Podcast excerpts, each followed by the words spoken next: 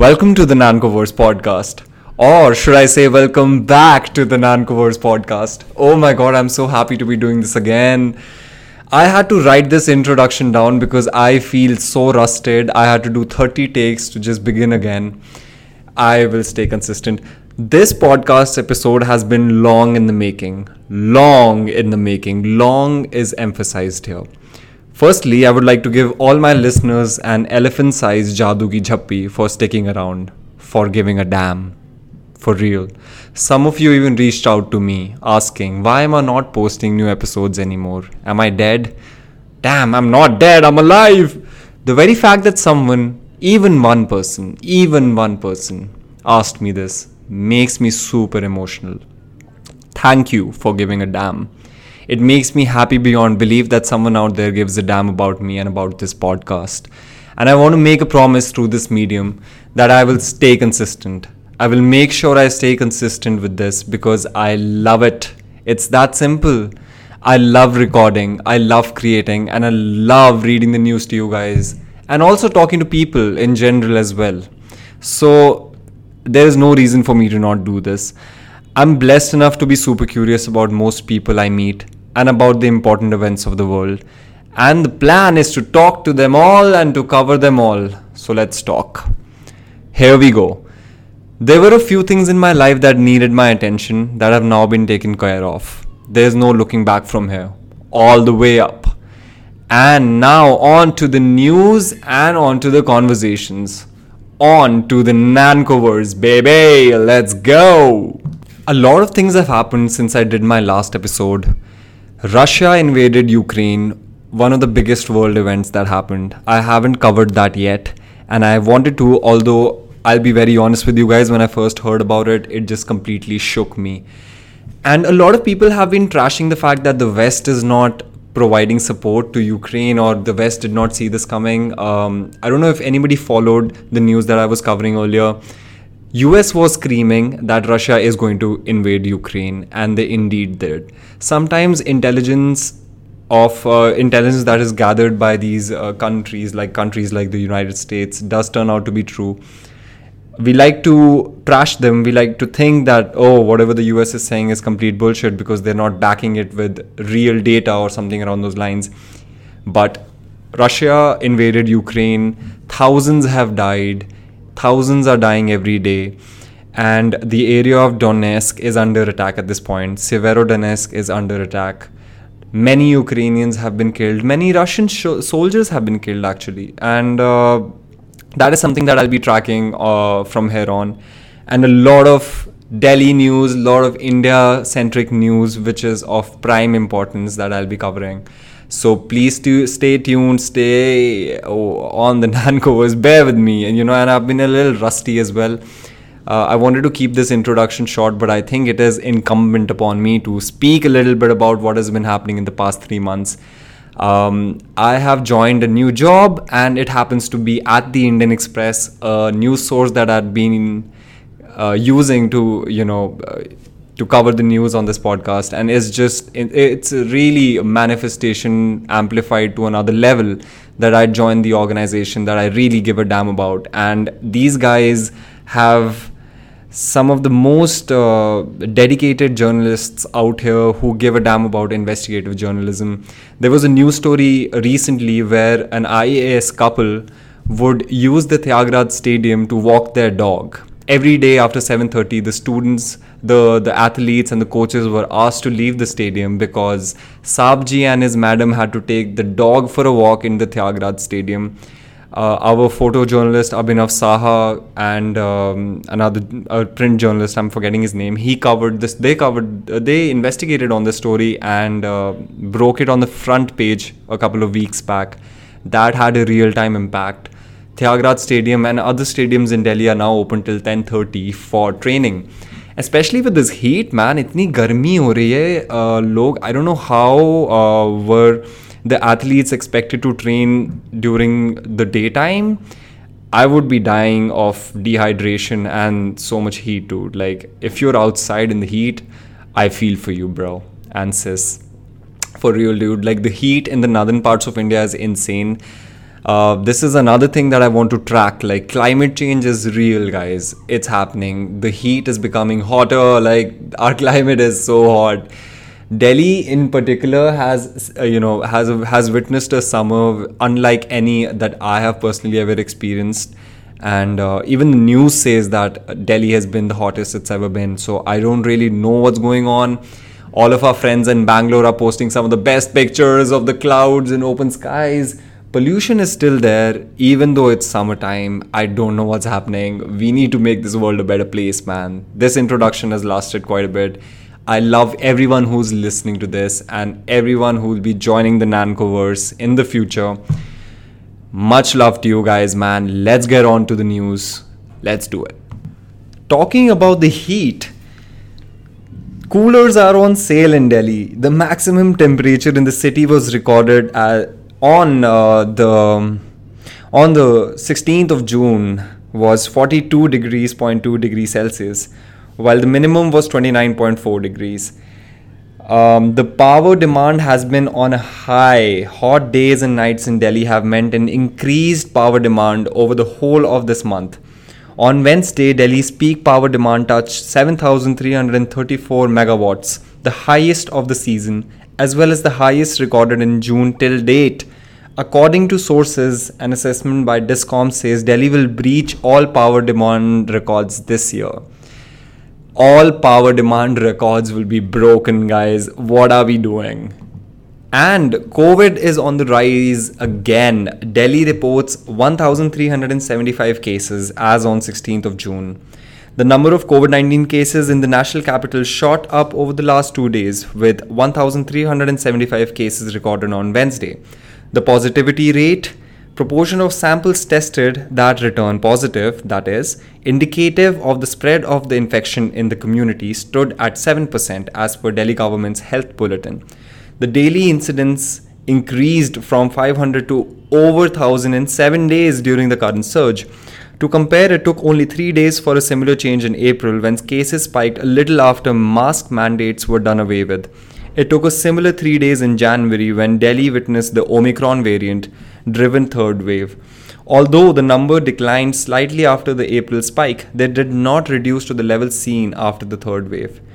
Presently, mask mandates are in the city. So, guys, wear your masks wear your masks even the government even when the government asks you to take them down man because they will do it to face you know save face but you have to save yourself so wear a mask and sometimes you know i think wearing a mask just reassures other people as well that you know people give a damn and those past 2 years these past 2 years that we have witnessed as a society haven't gone to waste.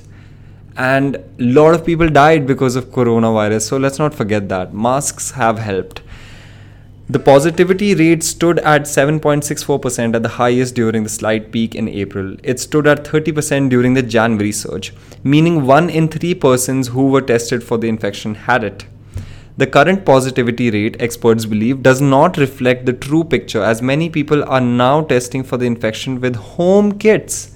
What do you guys think of home kits? Do you think they make, uh, are they legit? What's your experience been like? Do let me know. Moving on from Delhi news, I would want to bring my attention to a story written by Shyam Lal Yadav in the Indian Express, which talks about the government job situation. The PM has ordered a million central government posts to be filled in quote mission mode over the next 18 months.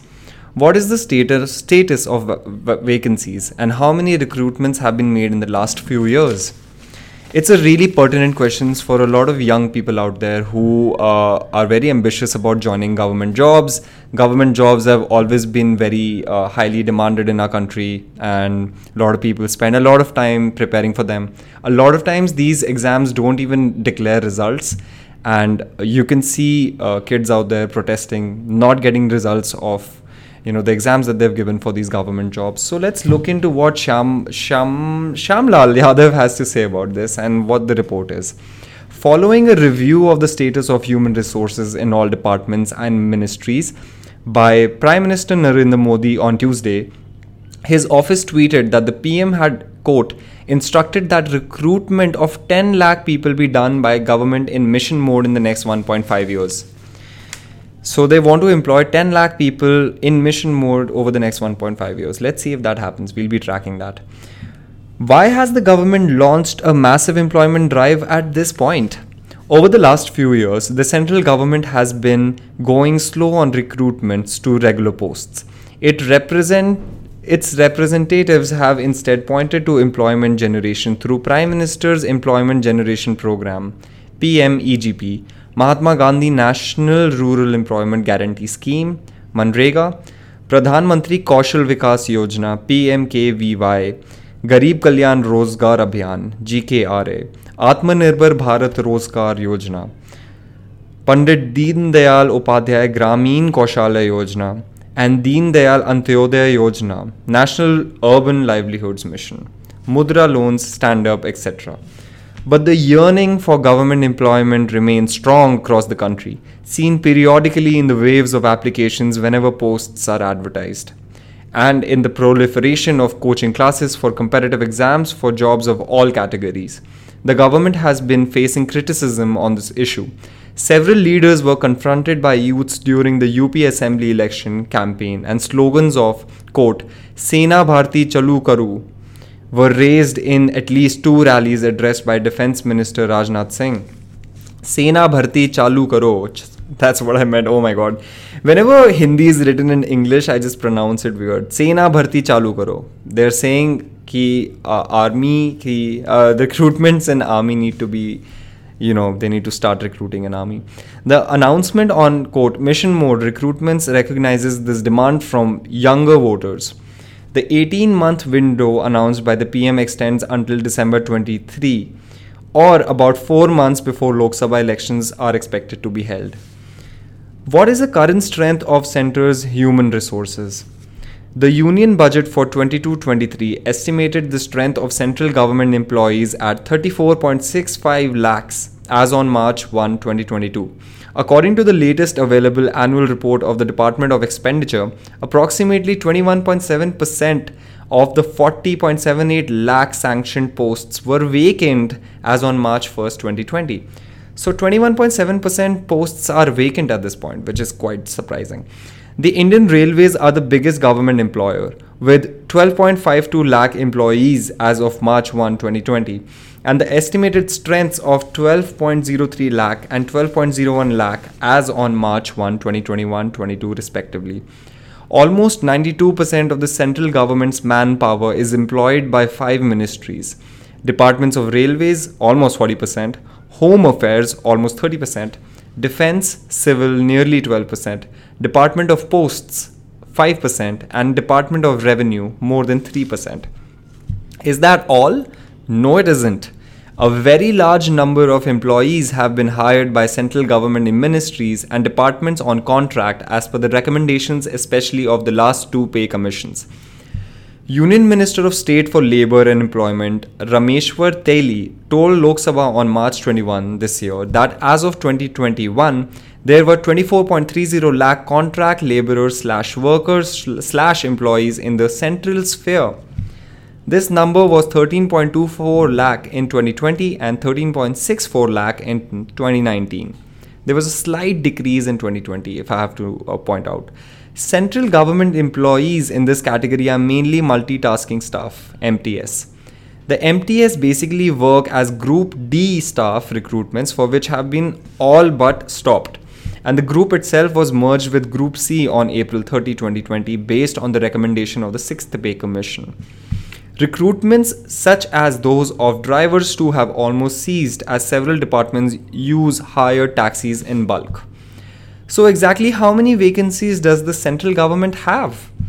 On February 3rd, 2022, Minister of State in the DOPT, which is Department of Personnel and Training, yes, Jitendra Singh told Rajya Sabha that as on March 1, 2020, as many as 8,72,243 positions were vacant in the central government, which is insane. Wow. 8 lakh, almost 8.7 lakhs. On July 20 on July 22nd, last year, Singh had given Rajya Sabha the following breakup of vacancies as of March 1, 2020. Group A 21,255, Group B 94,842, and Group C 7,56,146 vacancies. In the elite IAS, 1,515 posts were vacant as on January 1, 2021. Wow. DOPT's annual report for 2020-21 states the sanction strength of the IAS is 6746 but the actual strength is 5231 this is mind boggling education minister dharmendra pradhan told rajya sabha on April 6, 2022, that 6,558 and 15,227 teaching and non teaching positions posts were vacant in the central universities. In September last year, he had directed all central universities to fill vacant posts by October 2022. A large number of employees superannuated at the end of every month, and if no recruitments are made, the posts lie vacant or are filled by contractual staff, staff or by rehiring retired staff. What is the level of vacancies in the armed forces? Due to the COVID 19 pandemic, the Army put its recruitment process on hold for recruiting years 2020 21 and 21 22. Minister of State for Defense Ajay Bhatt told Lok Sabha on December 10 last year that 7,476 posts of officers and 97,177 posts of JCOs slash ORs were laying vacant the corresponding numbers for the Air Force were 621 and 4,850 respectively, and for Navy 1,265 and 11,166 respectively. While recruitment rallies for general duty in the army have been on hold, the government on Tuesday announced the new Agnipath scheme, which we will be covering. Agnipath is something which is extremely controversial at this point, and um, I would want to track this and get you all the opinions. How many people have been recruited in recent years? Minister Minister Singh's, which is Rajnath Singh's, Parliament response of February 3rd, 2022 shows that more than 2.65 lakh were recruited in 2020-21, 13,238 by the UPSC, 1 lakh by Staff Selection Commission, and 1 lakh 51,000 by the Railway Recruitments Board. According to the minister's reply, the latest order to fill vacancies was issued on June 3, 2021. What are the main recruitment bodies and how many have they recruited in the recent years? The UPSC and SSC are the two main recruiters of central government personnel. UPSC makes Group A and Group B recruitments. The SSC recruits all Group B non gazetted, which is, and Group C non technical posts in central ministries slash departments and their attached and subordinate offices. Except those specifically exempted from its purview, it conducts several other examinations as well. The UPSC advertised to 27,764 posts and recruited 24,836 people in the last five years. Singh told Lok Sabha on April 6 this year. In the same period, the SSC advertised 1,85,734 posts and recruited 1,74,744 people. The UPSC's latest available annual report states that in the 14 exams held for civil services slash posts and defense services in 2020-21, a total 25.03 lakh candidates applied, 11.38 lakh appeared, and 3,986 were recommended for selection. Wow, so out of 25,000 lakh candidates who applied, 11 lakh appeared and only 4,000 were recommended for selection. Man, these selection rates are skewed in our country. In 2021 22, the UPSC recommended 4,699 candidates as per response given to Lok Sabha by Singh on April 6, 2022. The SSC, as per its annual report for 2020-21, conducted 12 All India Open Competitive Examinations, for which 1.08 crore candidates applied for different stages. The SSC also conducted the Combined Higher Secondary Level Edu- Examination 2019, its largest examination, for 41.68 lakh candidates across the country. In all, the SSC recommended 68,533 candidates for appointment to various posts through all India open competitive examinations, and three, 358 candidates for selection posts during 2020 21. In 21 22, recruitment fell to just 29,653 as per Singh's response. God damn. Government jobs, highly desired, yet there are so many vacancies and so many people apply um, this entire ecosystem it is quite fascinating. What are your thoughts? What are your thoughts on this entire government job situation? And where do you think we're headed in terms of the amount of coaching classes that uh, you know take money from these candidates? Crores are applying, only thousands are getting selected we I, I personally feel we definitely need to have a lot of skill development when it comes to the youth so that they're also open to other industries and not just dependent on government jobs that do provide a lot of security admitted. However uh, there should be other avenues for our uh, youth and even for people in their older ages to find quality jobs that pay well. Moving on i would like to bring my attention to the hot topic of the times in our country, which is hate speech. As many of you might know, that a spokesperson from the ruling Bharatiya Janata Party have come under fire for. Um, you know, commenting derogatory uh, remarks over a religion's head, Prophet Muhammad, and a lot of protests have happened across the country, which turned violent. Um, many Muslim countries lodged formal, uh, you know, formal um, protests against India for um, these statements that were made by a few people. And um, this is a story which is written by Apurva Vishwanath uh, in the Indian in the Indian Express on Explained, and I would like to read this out. It gives a lot of nuance about what hate speech is, uh, what the law says about this, IPC 295A in particular, and how the courts have read the law and the history behind it. It's really fascinating. So uh, this will be very illuminating for me as well because uh, you know all of the talk about oh we should kill this person or she is not wrong. I feel uh, it's important to get to understand the nuance, and a lot of people don't even know what she said. Uh, you know specifically including me till i went to some fringe corner of instagram uh, some person had posted it there. So i got to know what she said. And to be honest i don't i don't know if it's right or wrong because i do not know much about islam. Um, you know i don't want to sound like a white person who says oh i have a lot of muslim friends but i would like to read this article to get a little more nuance about this entire thing and what hate speech and what the history of it is the debate surrounding the comments made by BJP spokesperson Nupur Sharma and Naveen Jindal have put the spotlight on the law that deals with criticism of or insult to religion. Provisions in the IPC, primarily Section 295A, define the contours of free, free speech and its limitations with respect to offences related to religion. India does not have a formal legal framework for dealing with hate speech, However, a cluster of provisions, loosely termed hate speech laws, are invoked. These are primarily laws to deal with offences against religions. Section 295A and others. Section 295A defines and prescribes a punishment for deliberate and malicious acts intended to outrage religious feelings of any class by insulting its religion or religious beliefs.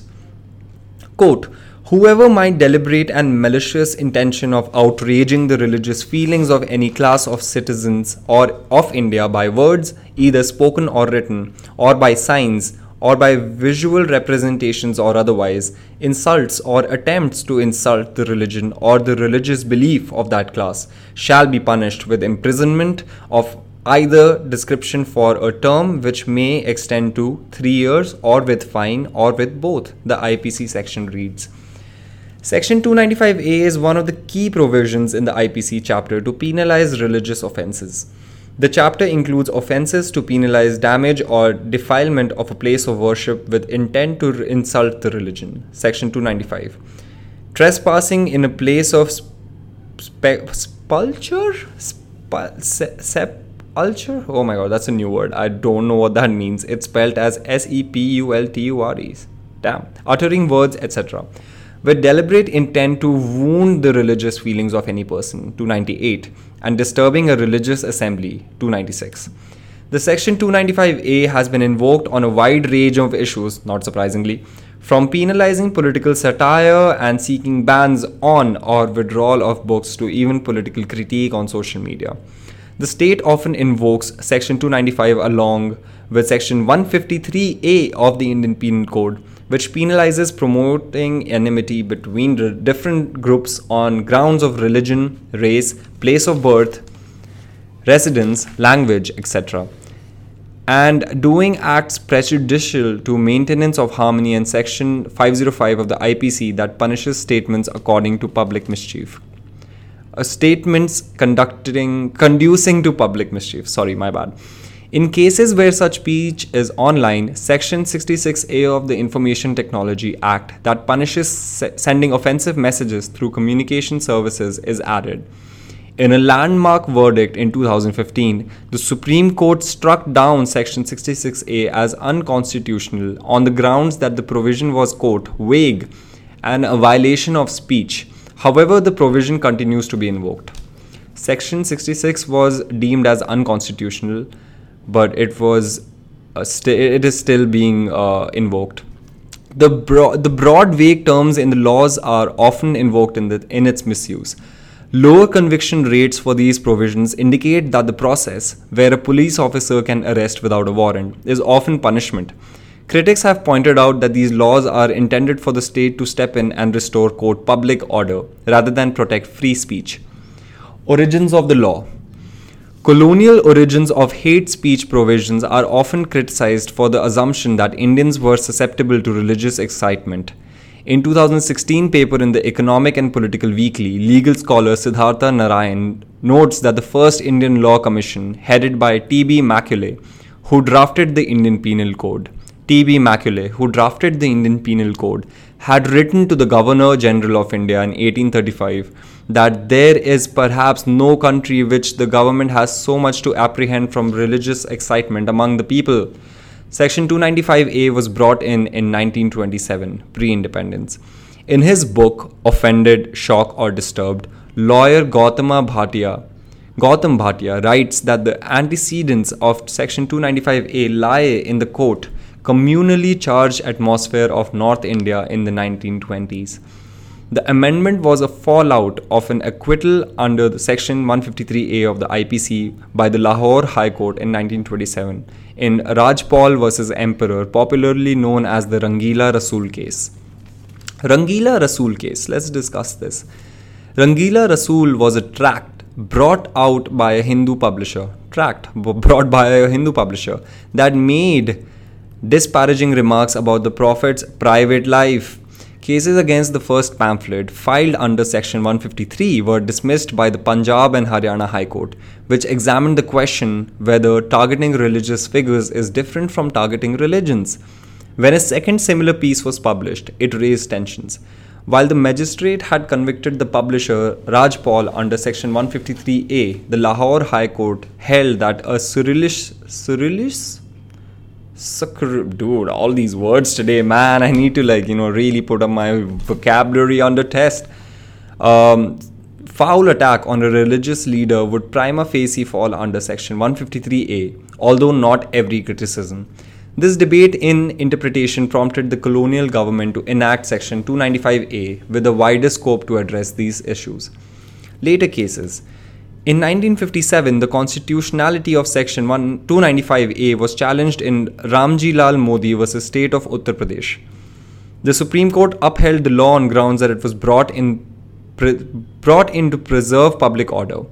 Public order is an exemption to the fundamental right to freedom of speech and expression and the right to religion recognized by the Constitution. In a 1960 ruling in Baba Khalil Ahmed versus State of Uttar Pradesh, the Supreme Court said that malicious intent of accused can be determined not just from the speech in question but also from external sources. In 1973, in Ramlal Puri versus State of Madhya Pradesh, the Supreme Court said the test to be applied is whether the speech in question offends the quote ordinary man of common sense and not the quote hypersensitive man Oh, there's a big difference. This is so relevant to even today. There are people who are just genuinely concerned about what th- people have to say, and then there are hypersensitive people who get offended about everything, aka Karens. However, these determinations are made by the court, and the distinction can often be vague and vary from one judge to another. Damn. Quite interesting. What do you guys think about hate speech? What do you have to say about this entire episode that has happened with Nupur Sharma and uh, Naveen Jindal being uh, targeted for their remarks against the Prophet Muhammad? It's quite fascinating to see that you know. At least I'm happy that you know the the ruling party, which is the Bharatiya Janata Party, took some action against them. Were they late? Maybe yes. After the protests by the Muslim countries However, I feel like this entire TV debates, like TV debates in general, have just gone to the shits, man. Like the way that the way they debate, it's so dumb. Like I think any uh, sound-minded person who's listening to this would agree with me that TV debates are for people who just hypersensitive people who want to be triggered, who want content which makes them hate somebody else, who makes them, you know, a little triggered, man. And all of these debates are mostly biased towards one side. It's quite pathetic what's happening out in the world. So that's why i'm actually happy to be part of the indian express which is you know at least somewhere in the center and there is a lot of sense in what is being reported. Thank god we're not in the tv business. The tv news debates need to get there together. They need to get it together dude. Moving on i would like to bring my focus back to the job market. Uh, remember making a point earlier when we were talking about the government jobs in the simply put situation um, that you know we need to have young people going into different industries and not just focus on government jobs.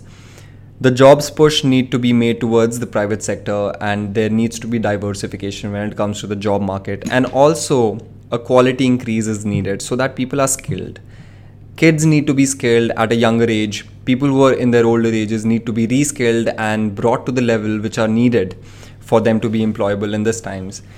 So what is needed is employment in manufacturing, especially for low and semi-skilled workers, as per this op-ed written in the Indian Express. Employment in manufacturing is, you know, a lot of people like to think that oh, and a developed economy will move towards services and manufacturing is not really needed. However, I personally feel, and I have noticed this after doing a lot of research about this, I, and also just a meditation. Manufacturing is the core of everything. Like, we need to make things so that there are things, so that companies make money, employers make money, and people who work there make money. It's super important super important so that you know we are just able to focus on manufacturing dude. Like um, the us is suffering at this point because they're hyper dependent on china for all their manufacturing.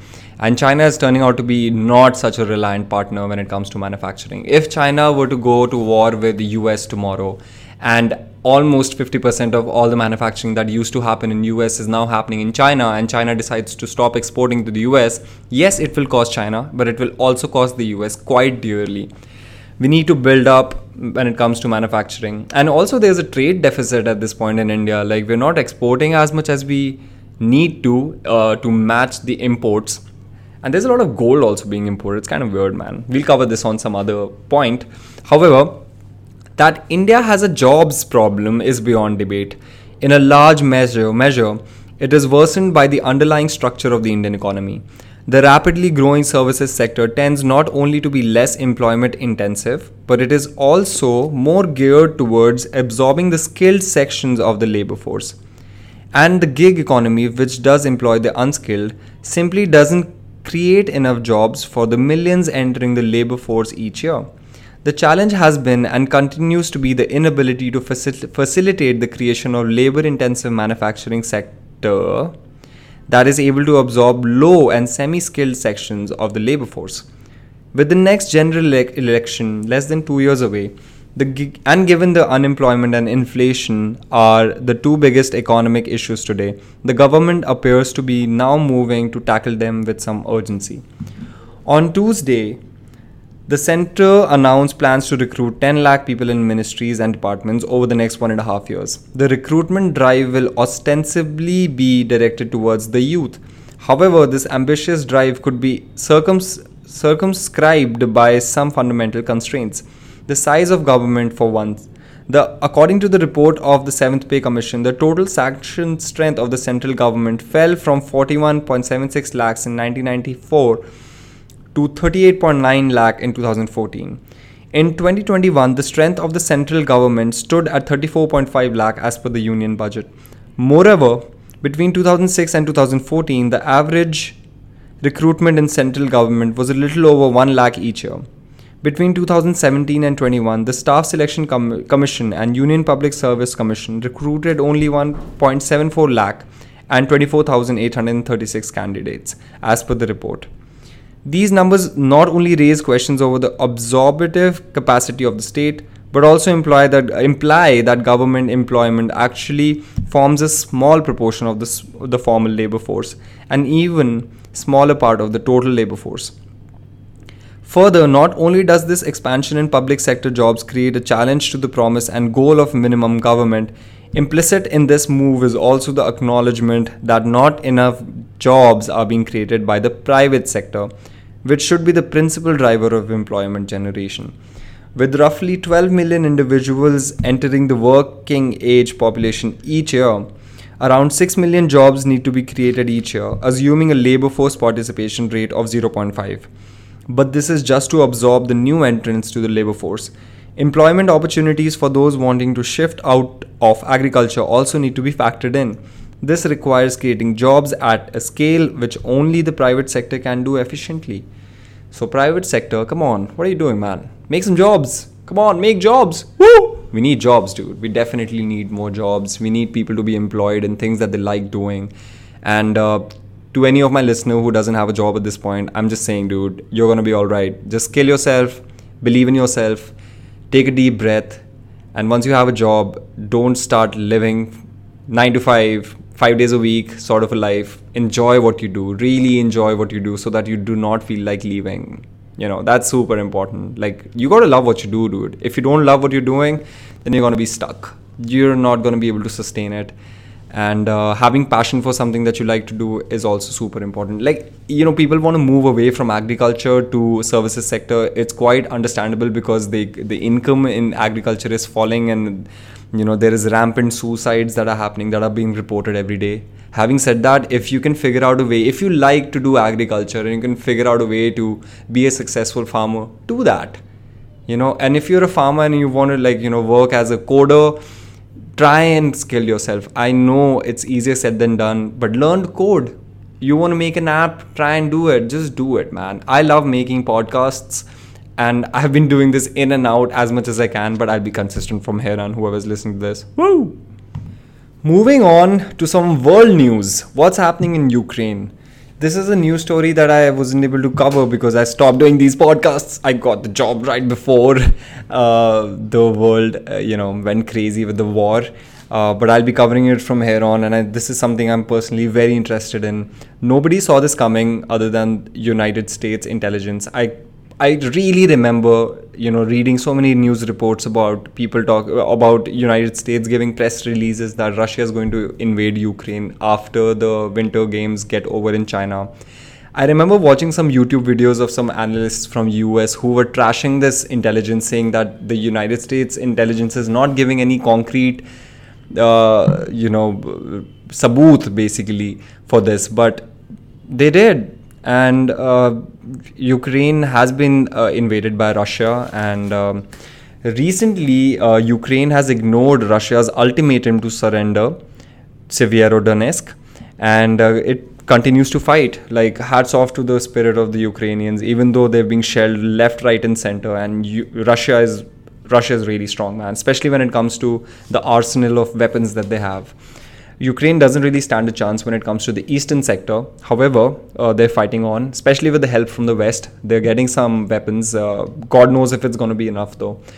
Biden has granted Kiev another 1 billion aid in weapons, which is going to be you know, which is going to annoy Putin for sure. Ukraine ignored a Russian ultimatum to surrender the eastern city of Severodonetsk on Wednesday, as the US announced more weapons for Kiev and urged its allies also not to, quote, lose steam in providing military support. Severodonetsk, Severodonetsk now largely in ruins, has for weeks been the main focal point of the war. Russia told Ukrainian forces holed up in a chemical plant there to stop senseless resistance and lay down arms from Wednesday morning, pressing its advantage in the battle for control of eastern Ukraine. Ukraine says more than 500 civilians, including 40 children, remain alongside soldiers inside the Azot chemical factory, sheltering from weeks of almost constant Russian bombardment. The mayor of Severodonetsk, Alexander Stroik, said Russian forces were trying to storm the city from different se- different several directions, but Ukrainians continued to defend it and were not totally cut off, even though all its river bridges had have been destroyed. Those inside Azot are surviving on water from wells and supplies of food brought in, the mayor said. US President Joe Biden later announced $1 billion worth of new weapons aid for Ukraine that sources familiar with the package said included anti ship rocket systems, artillery rockets, and rounds of howitzers. howitzers. Biden, who spoke with Ukraine's President Volodymyr Zelensky by phone on Wednesday, also announced an additional $225 million in humanitarian aid to Ukraine. So this is what's up in Ukraine at this point. Russia is fighting for the eastern part of Ukraine, and the West is trying to help Ukraine as much as they can when it comes to weapons they're not getting directly involved in the war, but they are sending weapons and money. And I mean, God knows what's going to happen, dude. But we'll keep a check. And hopefully, not many more civilians should die. You know, like kids and women and old people. I don't even know what's happening with them, man. Their mental health, physical health, their homes being destroyed by bombs and shelling. And this is 2022, and we're still living in a time of war I hope better sense prevails and the insecurity of insecurities of large nations should be talked out. Just talk it out, man. Like, you know, these leaders when they even when they sit and talk, it's just like have you seen that picture of the German chancellor and the France president sitting next to like sitting having a discussion with Putin on that long ass table. That table was three kilometers long.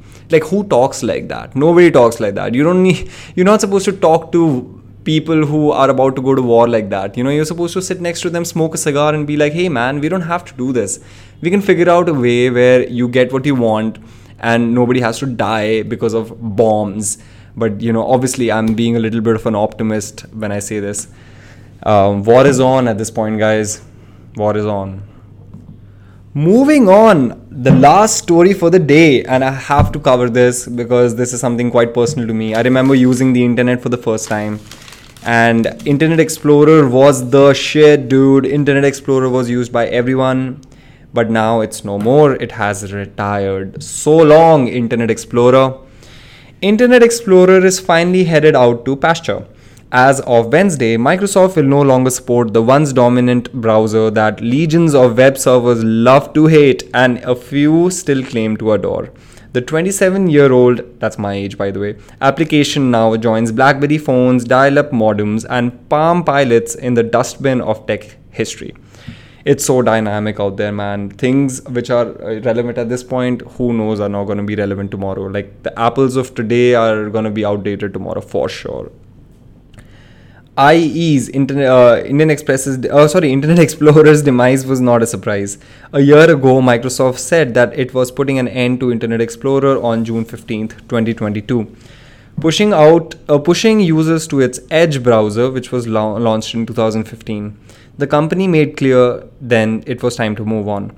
Quote, not only is Microsoft Edge a faster, more secure, and more modern browsing experience than Internet Explorer, but it is also able to address a key concern compatibility for older legacy websites and applications.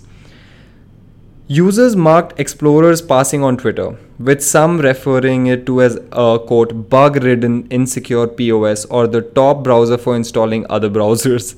For others, it was a moment for 90s nostalgia and memes, with while the Wall Street Journal quoted a 22 year old who was sad to see IE go.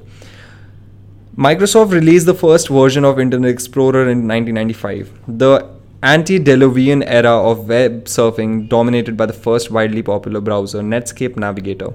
Users, meanwhile, complained that IE Internet Explorer was slow, prone to crashing, and vulnerable to hacks. Internet, Internet Explorer's market share, which in the early 2000s was over 90%, began to fade. Today, the Chrome browser dominates with a roughly 65% share of the worldwide browser market, followed by Apple's Safari. So long, Internet Explorer. It has been a long ride. 90% market share down to nothing. Technology industry is super dynamic, and a lot of nostalgia is um, soon uh, obviously is going to be experienced. And with this, I would wrap up this episode of the Nancoverse God damn, man, it feels good to be back, even though this is going to be a hard challenge now that I've finished recording. I know that, you know, balancing work with doing this podcast, everything, it's going to be fun, guys. And, you know, thank you for being part of my journey. Thank you for believing in me. Thank you for liking my voice. And I'm trying to get better at reading. There are a lot of words that I, I'm not able to pronounce, I don't know what they mean. But that is the whole point of doing this podcast, is to get better alongside you guys, get to know more have people on the podcast. I would want to do more interviews as well. So if there's anybody that you'd like me to speak to, please do leave uh, your suggestions in the comments. And uh, really, really want to give a lot of uh, gratitude out into the world to my listeners, to all of you who gave a damn, who gave a damn, who stuck by. And I'll be doing this more often. I can't wait to bring you guys more more conversations for a better tomorrow signing out of the Nancoverse podcast. Thank you for listening. Have a great, great, great day, life, sex, drugs, anything. Just do it well, man. Live your life well. Signing out.